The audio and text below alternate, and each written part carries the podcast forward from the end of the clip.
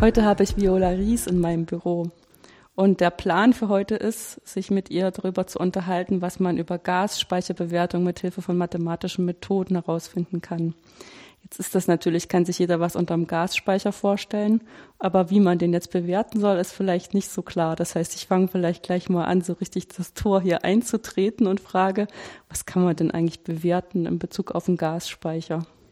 Ähm, also ich fange am besten mal so an. Energieunternehmen äh, haben oft die Möglichkeit, einen Gasspeicher zu mieten zum Beispiel oder einen zu kaufen für einen gewissen Zeitraum, den zu mieten, um dann durch tägliches Handeln mit Gas irgendwie einen zusätzlichen Gewinn zu erzielen, also durch Einkaufen und Verkaufen von Gas, also Einspeichern und Ausspeichern. Und ähm, was man halt jetzt nicht weiß, sind die Gaspreise im Markt. Also die werden durch so einen stochastischen Prozess zum Beispiel beschrieben und ähm, die Frage ist natürlich jetzt, unterschreibe ich jetzt diesen Mietvertrag oder nicht? Also was ist dieser Gasspeicher überhaupt wert? Und das ist eben diese Bewertung. Man muss sich überlegen, wie man sowas bewertet. Und äh, eine Möglichkeit ist es dann einfach den erwarteten maximalen Gewinn, den man dann durch dieses Einkaufen und Verkaufen eben erreichen kann, dass man das als Wert für diesen Gasspeicher ähm, benutzt. Und dann ist natürlich auch die Frage, wie muss ich überhaupt dann handeln mit diesem Gas, um diesen maximalen Gewinn dann letztendlich zu erzielen. Und da hilf, helfen uns die äh, Markovschen Entscheidungsprozesse, die das dann modellieren hm. können. Das heißt, der Wert an und für sich wird in Geld ausgegeben. Ja, genau. Also Schnödes Mammon. Genau. Aber das treibt uns ja alle. Ja, eben. Ja, ähm, wenn man eigentlich so, so, wenig Informationen darüber hat, ähm, wie sich der Gaspreis entwickelt, mhm. hattest eben schon gesagt, was mit Markovschen Ketten. Genau. Also es wird äh, durch einen Markovschen Prozess sozusagen beschrieben, dieser ähm, Gaspreis zum Beispiel. Das heißt letztendlich, dass äh, mein zukünftiger Preis am nächsten Tag zum Beispiel, wenn ich jetzt täglich handeln möchte, nur von der, vom aktuellen Preis an, abhängt und nicht von der ganzen Vergangenheit. Das ist hm. im Prinzip Markov-Ketten. Das ist aber eigentlich erstmal so eine Art mathematische genau. Vereinfachung, genau. die man trifft, weil man ja. auch nicht so richtig wüsste, wie man diese Vorinformation, die ja eigentlich vorliegt. Also es wäre ja. eigentlich schön, wenn man die benutzen könnte. Also es gibt auch schon Modelle für Gaspreise, äh, wo man das dann, also man nutzt ja die Vorinformation an sich dadurch schon, dass man irgendwie irgendein Modell, das man jetzt nimmt, anpassen muss. Also da kommt dann, kommen dann Statistiker wieder ins Spiel sozusagen. Ähm, und ja, es geben, gibt eben auch Modelle, die ähm, weiterreichende Informationen dann auch. Aus der Vergangenheit heißt das weiterreichend, ja. Weil man könnte ja auch weiterreichend in die Zukunft denken. Also ja, aber jetzt, aus der Vergangenheit. Genau. Ja. Der Vorteil ist ja, dass man über die Vergangenheit relativ genau Bescheid weiß, vor allen Dingen heutzutage mit den Methoden, dass man sich auch so viele Sachen merken kann, immer mehr Informationen zur Verfügung hat. Und die Frage ist, wie man aus diesen vielen Informationen irgendwas Sinnvolles ziehen kann, was einem in der Zukunft einen Informationsvorteil verschafft. Genau. Also letztendlich ähm, habe ich jetzt bei mir in der Arbeit äh, ein Preismodell gewählt, das relativ einfach noch ist, das noch nicht so viele komplexe Sachen wie Sprünge und so verwendet. Das wäre zwar möglich, aber habe ich jetzt noch nicht gemacht und äh, ja, habe dann ein, einfach ein Modell, das es gab und das schon angepasst wurde, verwendet. Bei mir war dann eher so die Frage, ähm, ja, zu der optimalen Handelsstrategie sozusagen, also wie man handelt, ob es immer optimal ist, dass man sagt, jeden Tag entweder alles, was möglich ist, kaufen oder alles, was möglich ist, ähm, verkaufen oder eben nichts tun, ob die immer so aussieht, die Strategie oder eben anders. Weil ähm, das tägliche Handeln ist eben auch noch eingeschränkt einmal durch die begrenzte Anzahl an Gas, die man eben in dem Speicher hat und man kann halt nicht voller machen als voll sozusagen oder leerer als leer machen, also negativ kann man nicht werden. Ähm, man hat noch trägliche Restriktionen, zum Beispiel durch die Pumpe oder wenn der Gasspeicher schon sehr voll ist, kann ich weniger reinmachen, als wenn der Gasspeicher schon sehr leer ist und so weiter. Das heißt, ähm, die Geschwindigkeit, mit der man das befüllen kann, ist genau. abhängig davon, wie voll er ist. Ja. ja. Nee, ich frage das nur nach, weil ich ähm, immer sicherstellen will, dass ich das auch richtig verstanden ja, habe. Ja, nee. Ja.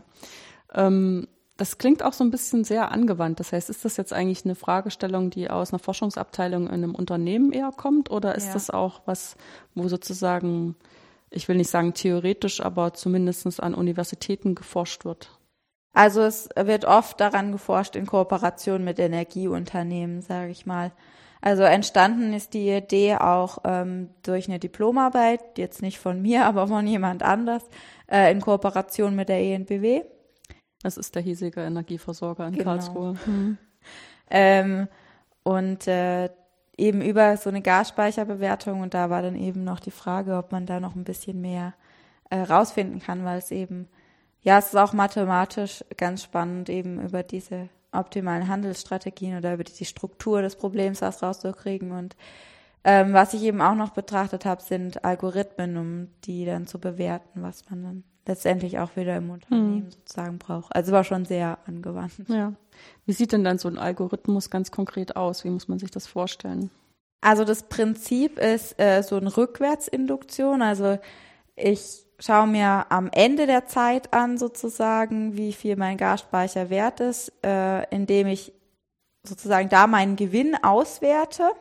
Das heißt aber eigentlich stehe ich sozusagen, was weiß ich jetzt, irgendeine, irgendeine Zeit, was weiß ich, einen Tag in der Zukunft stelle ich mir vor, ich hätte das und das gemacht und gucke dann wieder zurück auf die Stelle, wo ich eigentlich bin genau. in der genau. echten Zeit. So eine Art, also man sind halt ein paar mehr Schritte, so ja. ein Jahr sind dann irgendwie so ungefähr 250 Handelstage sozusagen und ich fange halt von hinten an und da weiß ich dann, ähm, was ich am Ende bekomme, wenn ich den und den Gasspeicherstand habe, also das und das so und so viel Gas im Speicher und der und der Preis ist, dann weiß ich, was ich bekomme und dann gehe ich immer einen Schritt in der Zeit zurück und berechne dann mit gewissen Entscheidungen, was ich jetzt bekommen würde, wenn ich jetzt so und so viel Gas, sagen wir, kaufen würde, plus den erwarteten zukünftigen Gewinn dann, den ich habe.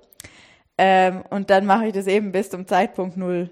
Mhm. Das ist im Prinzip das, das ist das Prinzip, das dahinter steht. Das ist so eine Art Grundidee, ne? Genau, das ist die mhm. Grundidee. Und dann ist halt immer die Frage letztendlich, okay, wenn wir Algorithmen betrachten, muss ich eben auf einem Gitter rechnen im Preis und auch im Speicherstand und äh, wie berechne ich dann den Erwartungswert auf diesem Gitter jetzt? Ja. Weil es vielleicht ganz gut wäre, dazu zu sagen, was das heißt, auf dem Gitter rechnen. Also auf, ja, okay. Ähm, ich muss ja, hab, mein Preis ist meistens irgendwie kontinuierlich in der Zeit verteilt mit einer, ja, mit einer Normalverteilung. Ja, ein bisschen komplizierter ist es, aber sagen wir mal eine Normalverteilung, da kann sich vielleicht noch jeder was drunter vorstellen.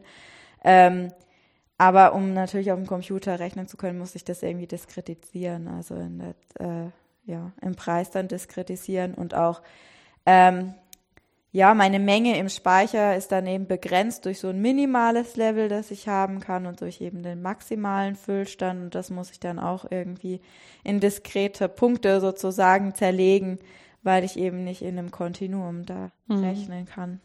Weil das ja auch immer so ein bisschen so eine Abwägung von Vor- und Nachteilen ist. Ja, ja wenn ich sozusagen kon beim Kontinuierlichen bleiben könnte, ja. dann kann ich mitunter auch Vorteile haben, dadurch, dass ich dann so eine Ableitung von so einer Funktion auswerten kann und dann auf Extrema schließen kann. Und wenn ich halt diskret rechne, muss ich mir wieder neu überlegen, wie ich das mache. Ja, Aber beim diskret rechnen, also wenn ich sozusagen alle meine Werte immer nur abtaste, äh, den Preis und die Stände, ähm, dann könnte ich mich auch auf den Standpunkt stellen, ich kann eigentlich auch alles ausprobieren. Also wenn mein Rechner schnell genug ist, kann ich sozusagen alle Kombinationsmöglichkeiten durchprobieren, ja. weil es ja nur endlich viele sind. Und wenn ich dann alle ausprobiert habe, kann ich mir den besten raussuchen. Ja, könnte man wahrscheinlich schon, ähm, wenn man dann. Ist meistens ja, nur eine theoretische Möglichkeit. Ja, das ja. Problem ist halt immer, wenn man halt über, man muss ja dann über die ganze Zeit, also über diese 250 Tage oder noch mehr, wenn es dann zwei Jahre sind, sind es ja schon 500 und so, ähm, muss man sich halt immer überlegen, wie man gerade dann auch einen stochastischen Prozess letztendlich simuliert. Wenn man dann, ähm, es gibt dann so Algorithmen, die basieren auf so einer ja, Binomialidee, sagt man mal, dass man jeden Tag entweder ein, ähm, einen Preisanstieg hat auf einem gewissen Stand oder einen Preisverfall sozusagen auf einem gewissen Preis. Ähm, dann kann man das auch so machen. Aber wenn man jetzt mit Monte Carlo Methoden zum Beispiel arbeitet, das sind zu, in Anführungsstrichen zufällige Gitter, weil man simuliert einfach Pfade von dieser letztendlich Normalverteilung und dann kriegt man natürlich auch immer wieder was anderes raus. Hm. Ja, das sind auch im Prinzip so die Prozesse, die man überhaupt in der Statistik zur Verfügung hat. Also was weiß ich, sag mal, ich sage immer meinen Studenten auch, also eigentlich gibt's ja nur so die vier Modelle, man hat irgendwas exponentiell verteiltes, dann mhm. ist irgendwas, was eben in, am Anfang sehr langsam ist und immer schneller ist oder andersrum bei Lebenszeit, ähm, dass erstmal ganz viele eingehen und dann die bleiben, die bleiben ja. auch lange. Dann hat man diese Binomialgeschichten, die also alle was zu tun haben mit Münzwurf. Es geht entweder so oder so aus. Das Experiment wiederhole ich ganz häufig. Und das ist auch sowas, was man so ein bisschen nachhalten kann, weil man noch sehr lange auch die Ausgänge davon addieren kann. Ja, genau. Und weil man dann aber merkt, dass das mit dem Auswerten davon gar nicht so einfach ist, kommt man irgendwann auch auf Normalverteilungen, die sozusagen als Summe davon entstehen können. Und ähm, so, so viele andere Konzepte hat man dann gar nicht zur Verfügung, die sich als sinnvoll herausstellen. Ja. Das heißt, in dem Zusammenhang sind also so Binomialprozesse und Normalverteilungsprozesse interessant. Ja, also ähm, ja, Binomialapproximation. Also ich habe eine sogenannte Diffusion verwendet. Das ist äh, letztendlich eine Brownsche Bewegung, also rührt von der Normalverteilung her, kann man sich so vorstellen, mit einer gewissen, ähm, mit einem gewissen Drift, sagt man. Also ähm, das, ja, mit so einer Saisonalität, also man kann eben Saisonalitäten im Preis noch ähm, ja, modellieren, dass man sagt, äh, im Winter sind die Preise eher höher als im Sommer und so weiter. Und man hat dann noch so ein Mean Reversion Modell, dass der Prozess sich immer wieder zu diesem zeitabhängigen Mean zurückzieht. Also, ja, also im so Grunde ist es eine Normalverteilung mit mit noch was drauf addiert und mit was mal genommen sozusagen. Ja. ja. Ja, weil man im Prinzip eigentlich versucht, verschiedene Skalen nachzuhalten. Ne? Ja. Die eine Skala ist, dass es übers Jahr einfach so eine prinzipielle Veränderung gibt, dass man halt davon ausgeht, wenn im Winter mit Gas geheizt wird, ist es teurer, weil es ja. Äh, rarer ist oder mehr nachgefragt ist. Und dann hat man halt noch so andere Wechsel, die vielleicht sich nicht dadurch erklären lassen, sondern mehr so eine Art Rauschen sind. Genau. Das sind dann die Volatilitäten. Das ist ein schönes Fremdwort, ne? Volatilität. Ja. Immer wenn das in meiner Modellbildungsvorlesung also kommt, genau, dann muss ich das vorher nochmal üben, dass ich mich nicht dran verschlucke. Ja, gut. ähm, aber das ist ja auch sowieso so ein grundlegendes, Modell, äh, grundlegendes Problem, dass man bei Modellen immer verschiedene Skalen haben kann und dann auch für diese verschiedenen Skalen verschiedene Methoden anwendet, um die dann besser zu verstehen. Und sozusagen das ganz ähm, Schwierige ist wahrscheinlich dieses Rauschen wenn man es gut machen will. Ansonsten, wenn man es natürlich nicht so gut machen muss, ist es vielleicht sogar das Einfachere. Und das andere ist der Jahreslauf, wo man halt sehr, sehr viele Vorerfahrungen hat, wo man aber auch weiß, dass die Winter verschieden hart sind und dann genau. auch der Preis von der Temperatur eventuell abhängt, ja. die man auch nicht vorhersagen kann. Also da gibt's auch äh, mittlerweile Preismodelle, die dann eben von Temperatur abhängen und die dann so Sprünge drin haben durch unerwartete Ereignisse, mhm. wie irgendwie so ein Hurricane oder so gerade in den USA. Mhm. Oder ja, oder ja, wenn dann oder irgendein, irgendein Gasversorger ausfällt aus, genau. aufgrund dieser Sachen, dass dann die anderen einspringen müssen. Ja. ja. Okay. Das ist natürlich jetzt in dem Modell wahrscheinlich eher nicht drin. Nee, also bei mir in dem Modell ist nicht drin, wobei man ähm, manche Algorithmen darauf anpassen könnte. Also wäre möglich. Gerade die Monte Carlo-Algorithmen, die eben nur in Anführungsstrichen mit einer Simulation letztendlich arbeiten, solange ich den Prozess irgendwie simulieren kann, kann ich die auch mehr oder weniger anwenden. Hm. Weil das ist ja schon ein prinzipielles Problem ähm, bei solcher Art von ähm, Risikoabschätzung, dass ich ähm, mitunter eben so ganz, ganz sehr unwahrscheinliche Ereignisse habe, die aber so eine große Auswirkung haben, dass es extrem schwierig ist, die sozusagen in mein normales Modell mit einzupreisen. Also dass ich sage, was weiß ich, alle tausend Jahre ähm, schlägt der Blitz in meinen Gasspeicher ein oder sowas, ne? Und, und mein, da könnte ich es vielleicht noch ähm, mit Geld auch bewerten, weil ich halt weiß, der Gasspeicher ist weg und der hat halt irgendeinen Wert, wenn er voll mhm. ist, das ist das Maximum.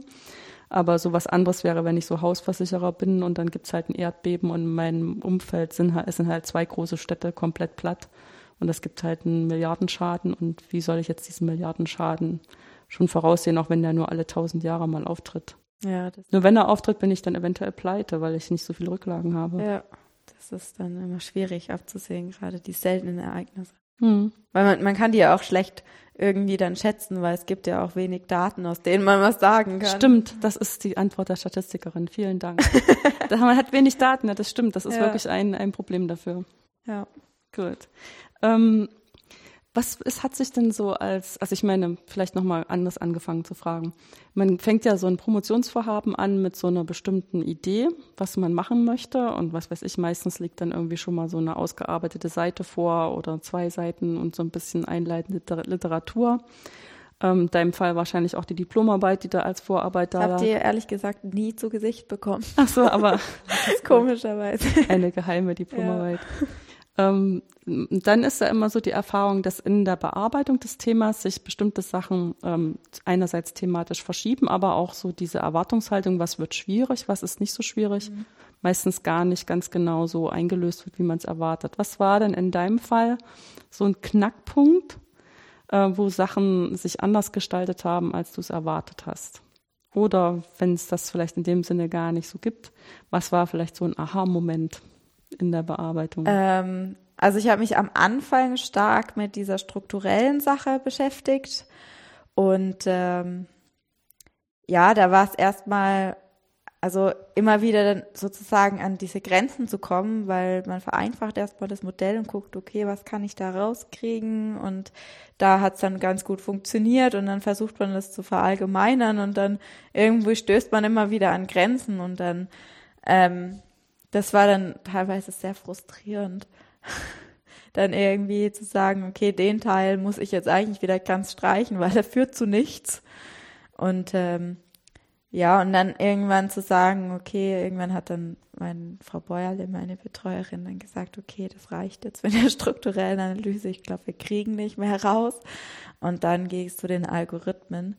Und ähm, ja, letztendlich dann war es irgendwo die Erkenntnis, dass, was ich eben gerade beschrieben habe, auch schon diese optimale Handelsstrategie, wo man intuitiv vielleicht sagen würde, okay, jeden Tag habe ich letztendlich drei optimale Entscheidungen, die ich treffen kann, entweder alles Gas zu kaufen oder zu verkaufen oder eben nichts zu tun, dass das gar nicht immer optimal ist, sondern dass es eben auch bestimmte Fälle gibt, äh, wo man dann eben nicht tut alles, was möglich ist, sondern eben nur so die Hälfte zum Beispiel füllt oder so. Das war äh, so, ja, das war so die Erkenntnis, wo ich erstmal habe, okay, das ist, äh, hätte ich jetzt intuitiv erst mal so nicht gedacht, dass das raus. Ja, also zugespitzt, ähm, die Mathematik, das mathematische Modell kann dann doch noch ein kleines bisschen mehr leisten, als das Bauchgefühl ja.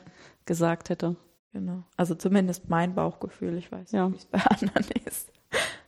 Ja, aber das, ähm, diese, dieses Gefühl, man müsste, wenn jetzt der Preis gut ist, dazuschlagen, ich glaube, genau. das wird von den meisten geteilt, ja. wenn sie nicht gerade von der Konstitution sehr, sehr vorsichtige Menschen sind, die lieber gar nichts kaufen wollen. Okay.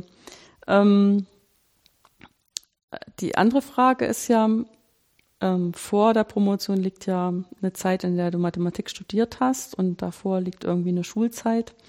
An welcher Stelle hast du dich denn dafür entschieden, ähm, dein Leben oder den, die nächsten Jahre der Mathematik zu widmen? Ähm, das war in der zwölften Klasse. Also ich war eigentlich immer gut in Mathe so. So richtig gut wurde ich erst so ab der achten. Ich hatte eine super Lehrerin, also die ähm, hat da irgendwie, also irgendwas hat sie in mir ausgelöst. Ich weiß es nicht, guter Unterricht, keine Ahnung. Aber da habe ich mich dann angefangen für Mathe zu begeistern, wollte aber dann bis zur zwölften nie so reine Mathe. Ich so, oh, Mathe, nur Mathe. Willst du wirklich nur Mathe studieren? Das sagt man ja dann auch immer so, in Anführungsstrichen nur. Ähm, und dann irgendwie habe ich auch Praktikum gemacht, weil ich denke, oh, Architektur oder so in der zehnten war mal so das Thema. Also dann, Praktikum äh, wo, woanders. Nicht ja, woanders, nicht in mhm. Mathe. Und äh, aber so in der zwölften war dann irgendwie so, ja, irgendwie gefällt mir das ja ganz gut. Und äh, wir hatten dann auch wieder eine Lehrerin. Sie hatte ziemlich viel Glück mit den Mathelehrern, glaube ich auch. Ähm, die hat uns sehr, sehr viel selber erarbeiten lassen.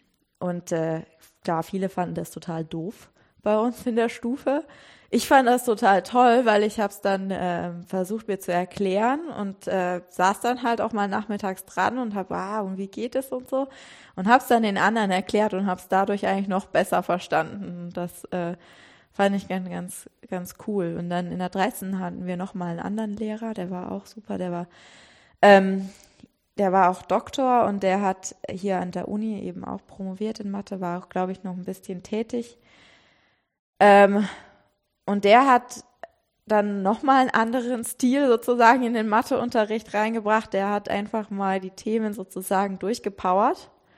Also Theorieblock gemacht, so wie man das vielleicht jetzt auch an der Uni dann kennt, Vorlesung, Theorieblock und dann uns mal Übungen machen lassen. Also war schon ein bisschen so Universitätsstil, wo auch manche gesagt haben, aha, okay. Aber ähm, das hat mich dann irgendwie darin bestärkt, dass ich dann äh, das doch mal probiere mit dem Mathestudium, wobei ich doch sehr ähm, Respekt davor hatte, wenn man das auch immer hört, oh, Mathe so schwer und schaffe ich das und so, obwohl ich eigentlich in der Schule eben auch schon sehr gut in Mathe war. Aber ich hatte dann doch meine Zweifel und habe dann gedacht, okay, ich probiere es jetzt mal mit Diplom-Mathe und dann, wenn es nicht klappt, vielleicht werde ich dann doch Lehrer. das ist jetzt ein bisschen ja. gemein. Aber. aber, ich meine, was heißt doch Lehrer, wenn du so gute Vorerfahrungen mit wichtigen ja, Lehrpersonen eben. hast, dann ist das ja auch so ein Ansporn, dann auch entsprechend ein guter Lehrer zu werden. Ja, klar. Genau. Ja. Und dann ähm, kommst du hier aus der Gegend? Hast du dich deswegen ja, für Karlsruhe entschieden? Okay. Ja, also das war dann äh, rein Nähe zum Wohnort. Ja, ich meine, wenn man sich für Mathematikstudium entschließt, muss man nicht unbedingt weit gehen. Da kann man fast immer an der Universität das finden, die einem gerade in der Nähe liegt, das ist klar. Ja.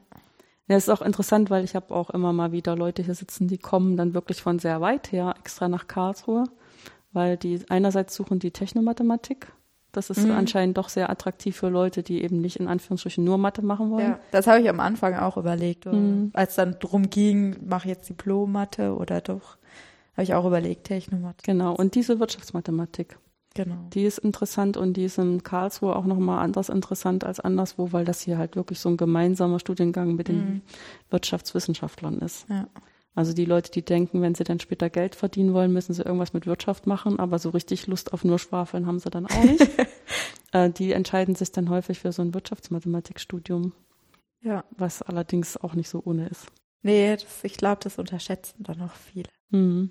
Also eine, einige Kommilitonen, die dann gesagt haben, ah, das wird doch zu viel Mathe, ich gehe dann doch lieber zu den Wirtschaften. Ja, wobei ich denke, ah ja, zu viel Mathe kann das eine sein, aber zu viel Mathe ist ja auch manchmal schon ein Mathestudium. ich, also ich finde immer, die ersten Jahre im, an der Universität sind dann doch immer schon sehr stark von dieser Umstellung geprägt, wo man ja. auf einmal unglaublich viel Theorie lernen muss und noch gar nicht so richtig versteht, ähm, wozu das eigentlich alles gut sein soll. Ja. Und ähm, ich finde, bei diesen Doppelstudiengängen kommt ja dann noch dazu, dass letztendlich versucht wird, ähm, diese zwei Studiengänge möglichst viel davon in den einen zu stopfen, dass man dann, wenn man so ein bisschen ehrlich vor sich selber ist, dann so ein anderthalb Studiengang rauskommt. Das heißt, diese Wirtschaftsmathematiker und Technomathematiker, die haben noch ein bisschen anderes Problem, alle die Sachen zu bewältigen, die ja, da im Stundenplan klar. stehen, als, als Mathematiker. Ja, und das ist dann nochmal noch mal ein bisschen mehr. Hm. Ich meine, es ist natürlich äh, heutzutage mit dieser Abrechnung in ECTS-Punkten, die dann wirklich sozusagen in aufgewandte Zeit äh, umgerechnet werden, wird das alles ein bisschen ähm, entzerrt, aber äh, das Grundproblem bleibt natürlich trotzdem, dass man in zwei verschiedenen Kulturen zu Hause sein muss und ähm, sich an beide eingewöhnen muss am Anfang vom Studium und das schwierig ist. Ja, klar. Aber wenn du dann ähm, jetzt in Richtung statistische Mathematik, Stochastik ähm, promoviert hast, wirst du dich ja wahrscheinlich auch innerhalb des Studiums schon irgendwie dahin spezialisiert haben.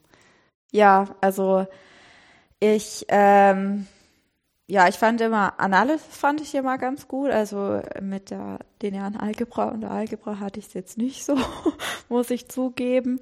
Ähm, und dann im dritten Semester kommt dann die Stochastik. Das fand ich dann äh, ganz spannend. Also am Anfang fand ich es noch so, na ja. Und äh, in der Schule fand ich es auch so, na ja. Ich habe es dann zwar irgendwie gekonnt, aber da war es noch nicht so viel dran. Und das war dann auch, ja, beim Lernen auf die Stochastik 1, dass mir das dann eigentlich auch irgendwie ganz gut gefallen hat so. Das ist halt nochmal irgendwie so ein ganz anderes Denken, fand ich jetzt persönlich, als jetzt äh, in der Analysis oder in der Algebra nochmal irgendwie musste da nochmal so eine, so ein, keine Ahnung, so ein Twist im Gehirn stattfinden, sage mhm. ich jetzt mal. Ähm, ja, und dann war es eigentlich, ja, also am Anfang des, des, des äh, Hauptstudiums dann eigentlich schon, dass ich dann äh, Stochastik 2 und stochastische Prozesse gehört habe und dann ähm, war ich in den USA ein Jahr und habe da viel mit Markov-Ketten auch gemacht und auch mit stochastischer Optimierung schon ein bisschen was und Zeitreihenanalyse. Und das äh, fand ich dann irgendwie ja ganz spannend. Was hat da für den Ausschlag gegeben? Ähm, war das jetzt fachlich motiviert oder wolltest du einfach mal ein Jahr weg? Also ich wollte eigentlich schon in der Schule mal ein Jahr weg, dann wollte ich nach dem Abi ein Jahr weg und dann habe ich gesagt, im Studium mache ich das. Also das war mir so mal eine Auslandserfahrung, einfach ein Jahr zu machen. Und ich hatte dann ja irgendwie ein bisschen Glück im Unglück, dass ich dann am Ende äh, in Kansas gelandet bin, wo man ja erstmal sagt, hä, Kansas und so. Mhm. Aber ähm, ich hatte dann dort eine halbe TA-Stelle und der andere Hälfte wurde durch ein Fulbright-Stipendium finanziert, ähm, dass ich dort dann unterrichten durfte. Und das war nochmal eine ganz andere tolle Erfahrung. Hm. Dann müssen wir vielleicht doch mal ausholen, was ein Fulbright-Stipendium ist. Ach so, okay.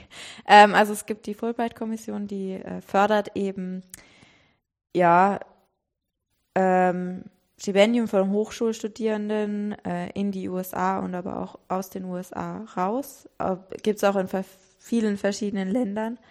Und ähm, ja, da war ich dann in dem Programm drin. Ihnen geht es also wirklich einfach nur um den Austausch. Ja, genau. Und gar nicht kulturellen kulturellen Austausch, Austausch genau. Und die haben sozusagen deine halben Lebenshaltungskosten in den USA abgedeckt. Ähm, genau. Als Gegenleistung musstest du aber dann dort auch tätig sein. Ja, also ich habe eben ein Teilstipendium bekommen. Ähm, das heißt, sie haben halt so und so viel Dollar dann übernommen von den Studiengebühren und von den Lebenshaltungskosten. Und dann äh, schreiben die immer, wenn, wenn die Bewerbungen an die Unis rausgehen, ähm, schreiben die immer so einen Brief mit, ob man nicht vielleicht ein TA machen kann oder ein Research Assistant, also Teaching oder Research Assistant, sollte ich vielleicht auch noch erklären. Ähm, und dort haben die mir das dann gleich angeboten, weil eben auch die TOEFL-Ergebnisse im Sprechbereich ganz gut waren. Und dann musste ich ein Telefoninterview führen, das war auch ganz seltsam. Ähm, und äh, ja, und TAs dort kriegen eben auch ein gewisses Gehalt und äh, Teil, also die Studiengebühren bezahlt, beziehungsweise ich habe halt eben ein halbes TA gehabt, weil ich dann eben noch das Stipendium hatte. Ähm, dann die Hälfte der Studiengebühren übernommen, sodass das dann gereicht hat insgesamt. Hm. Das heißt, das hat es dir materiell ermöglicht. Ja, genau, das dann einfach auch zu machen, ja. Aber wahrscheinlich ist das doch auch nochmal eine ganz, also ich sag das jetzt, ich war nie, äh, habe in den USA nie unterrichtet, sondern war da immer nur als Forscherin. Äh, es ist ja eine andere Erfahrung, wenn man jetzt zum Beispiel hier mit seinen Studienkollegen zusammen lernt oder vielleicht auch so einen Hiwi-Job hat, dass man dann in den Jahrgängen unter, unter einem selber auch ähm, Übungsgruppen leitet für bestimmte Vorlesungen. Dann ist halt irgendwie so eine bestimmte Lernhaltung und bestimmte Sachen werden erwartet.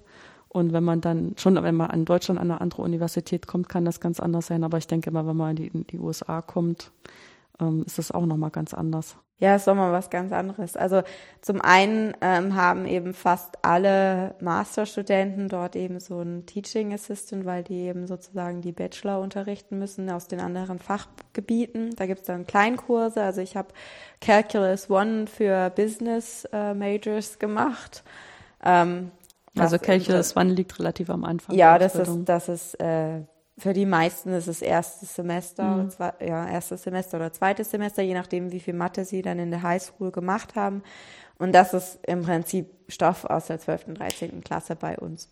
Mhm. Ähm, ja, und dadurch haben einfach äh, fast alle ein Büro dort dann auch schon und dann ruft man halt mal über den Gang, ob man Hausaufgaben zusammen machen will und so. Und das ist dann schon mal auch irgendwo ein ganz anderes Zusammengehörigkeitsgefühl auch von, mit den Professoren von der Fakultät und so. Habe ich das Gefühl, dass es ein bisschen enger ist als jetzt hier bei zwischen jetzt Student oder Diplomstudent und Professor. Weil bleibt nicht so anonym. Genau, ja. Und äh, ja, das, also ganz krasse natürlich dann der Unterschied sind dann die Hausaufgaben. Ich meine, man hat hier Übungsblätter und wie man so weiß, in den unteren Semestern wird da auch viel abgeschrieben und so. Das ist da ganz äh, verpönt. Also man macht die Hausaufgaben sozusagen dann schon zusammen. Die muss man auch jede Woche abgeben. Ähm, aber aufschreiben und so muss dann wirklich jeder selbst und so. Und äh, dann hat man natürlich irgendwie Midterms, also in der Hälfte vom Semester eine Klausur und dann nochmal am Ende vom Semester eine Klausur und das zählt halt alles irgendwie in die Note rein. Mhm. Das war halt auch ungewohnt, weil ähm, Deutschland ist es ja Klausurnote, ist dann deine Note sozusagen. Mhm. Ja, das ist ähm, mehr so, wie man es aus der Schule gewöhnt ist, dass sich genau. die Abschlussnote doch mehr zu dem, aus dem zusammensetzt, was man übers Jahr getan hat. Ja. Während hier ist es häufig so, dass man eigentlich der Philosophie anhängt. Man muss den Sachen auch ein bisschen Zeit geben. Also die Studierenden lernen schon über das Semester und haben auch immer so ein bisschen Rückmeldung über diese Übungsblätter. Aber eigentlich können sie auch das, was ganz am Anfang gelaufen ist, erst so richtig verstehen, wenn sie den Rückblick haben. Genau. So wie du mit deiner Gastbewertung. Ja. Also ähm, sozusagen, wenn man dann alles gemacht hat und dann zurückblickt, dann fallen eigentlich die Puzzleteile erst so richtig an den richtigen Platz. Und dann kann man auch ähm, sinnvoll darüber eine Prüfung ablegen. Ja. Ich denke, es sind beide Ansätze in irgendeiner Art und Weise sinnvoll und richtig. Ja. Und es gibt ja auch verschiedene Lerntypen, aber ähm, inzwischen sind wir ja diesem System, dass man auch unterwegs immer noch mehr hinguckt, äh, näher gekommen durch diesen Bachelor-Master ja. und berufsstudienbegleitende ähm, Prüfung. Weil früher war es ja auch mehr so, dass man manchmal ganze Jahre lang gar keine Prüfung hatte ja. im Diplomstudium. Das machen wir jetzt gar nicht mehr. Genau. Ja, und ist es dann komisch, wenn man zurückkommt? Ähm, Nee, also ich habe mich eigentlich relativ schnell dann wieder dran gewöhnt. Bei mir war ja dann auch die Phase letztendlich vorbei mit den studienbegleitenden Prüfungen. Also ich war dann ja ähm, mitten im Hauptdiplom, habe dann noch meine zwei Seminare gemacht und Diplomarbeit geschrieben und dann noch die mündlichen Prüfungen gehabt. Ähm, erst war eine in Physik, eine große. Also dadurch, dass ich Physik Nebenfach hatte, waren das auch nicht so mehrere kleine Prüfen, wie jetzt ähm, zum Beispiel die, die Wirtschaftswissenschaften als Nebenfach hatten, sondern eben eine große und ähm, ja, durch die Studienbegleitenden war man das dann auch schon gewöhnt eigentlich, dass man dann so mündliche Prüfungen dann auch hatte. Da hat man das dann auch ein bisschen geübt gehabt auch schon. Das war dann ganz gut. Und durch die USA musste ich auch nicht so viele äh, Prüfungen mehr machen am Schluss. Weil Prüfungsleistungen aus den USA anerkannt worden sind. Genau. Ja. Nee, das ist gut. Ähm, jetzt die Entscheidung zu promovieren oder die Vorbereitung der Tatsache, dass die Universität dich auch einstellen wird. ähm, wann hat sich das denn so für dich herauskristallisiert? Ähm, ziemlich zum Ende der Diplomarbeit. Also ähm, am Anfang hatte ich da auch erstmal meine Schwierigkeiten und so und irgendwann lief es dann und dann denkt man, oh ja, eigentlich ist das ganz nett. Nach dem Motto, das kann jetzt gern so weitergehen. Und, so. ja. und ähm, ja, da hat man dann auch vielleicht den Frust vom Anfang ein bisschen wieder vergessen, keine Ahnung. Ähm, ja, und dann habe ich eben Frau Bäuerle gefragt, ob die Möglichkeit letztendlich besteht. Und dann war es ein bisschen schwierig mit den Stellen und so. Ähm, und da hatte ich dann auch wieder irgendwie ein bisschen Glück, weil dann bei Herrn Henze, der wollte dann eine Stelle sozusagen abgeben. Also ich war dann Assistentin bei Herrn Henze, habe aber bei Frau Bäuerle äh, promoviert. Also die Betreuung war dann von Frau Bäuerle. Und ähm, ja, und sie hat mir das dann angeboten. Dann habe ich gesagt, okay, ich überlege es mir nochmal. Ähm, da ich dann wieder am Überlegen war, will ich das wirklich jetzt noch machen oder nicht? Und dann habe ich aber irgendwann gesagt, ja, irgendwie schon.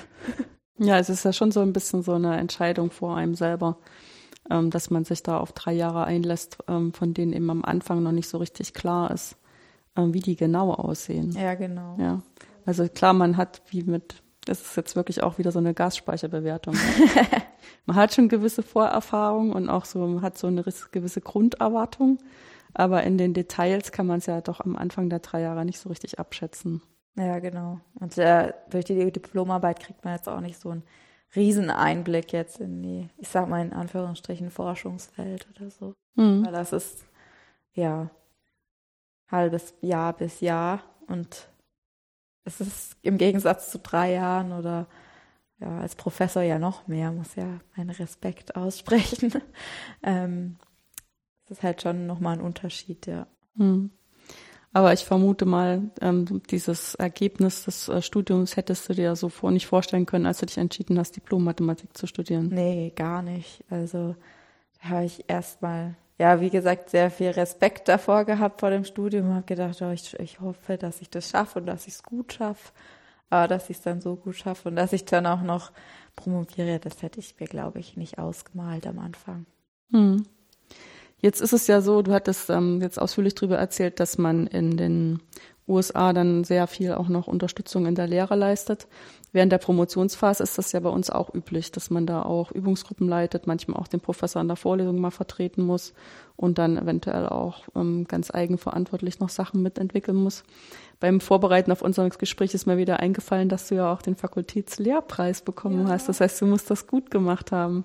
Was war denn das für eine Lehrveranstaltung, wo die Studenten so zufrieden waren, dass du dann am Ende den Fakultätslehrpreis bekommen hast, zusammen mit Herrn Henze? Ja, also wie gesagt, zusammen mit Herrn Henze habe ich den bekommen für die Einführung in die Stochastik für Studierende des Lehramts. Also war das erste Mal speziell für Lehramtsstudierende, wo wir dann eben auch versucht haben, darauf einzugehen, was brauchen die konkret in der Schule. Und das ist jetzt auch immer ja, vertieft noch im Lehrplan einfach drin jetzt, die Stochastik und die, ja, uns lag das sehr im Herzen, am Herzen, dass äh, die das wirklich verstehen und dass die da auch mit ein bisschen Freude vielleicht an der Stochastik, ja, von der Uni gehen und sagen, okay, das bringe ich jetzt den Kindern bei. Hm. Und, äh, ja, ich glaube, die, diese Freude oder so, keine Ahnung, hat man mir dann vielleicht auch in der Übung angemerkt dass ich da ähm, ja einfach wollte, dass sie das auch verstehen. Ist es eigentlich so, dass wenn du so eine Grundlagenvorlesung hältst, äh, sozusagen ja auch für dein Spezialisierungsthema jetzt in der Promotion, konntest du aus den Sachen, die du jetzt selber während der Promotionsphase verstanden hattest, auch was dafür ähm, nutzen? Also natürlich jetzt nicht konkrete Algorithmen, sondern so ähm, bestimmte Grundeinsichten. Oder ist es dann einfach zu abgefahren? Ähm, also jetzt konkret von meinem Thema für die Vorlesungen eher nicht. Wobei so ein bisschen das Grundprinzip kam, glaube ich, sogar auch mal bei so einer Übungsaufgabe so ein bisschen drin vor. Mit diesen Erwartungswerten halt eben.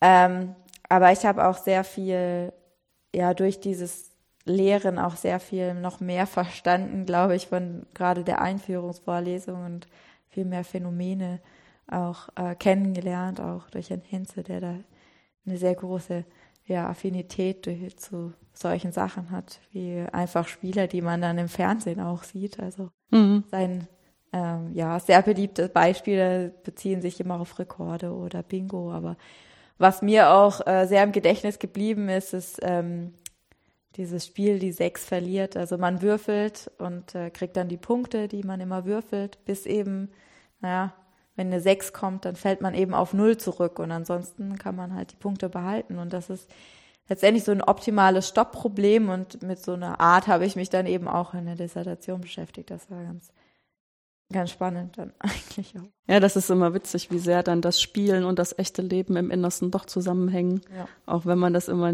also so abtut, als ob Spielen was für Kinder ist und äh, das echte Leben, das, da muss man das Spielen vergessen. Ja. Und ich bin ja zutiefst der Auffassung, dass das totaler Quatsch ist sondern dass, wenn man was Neues finden will, das immer ganz gut ist, wenn man da auch so spielerisch herangehen kann. Ja.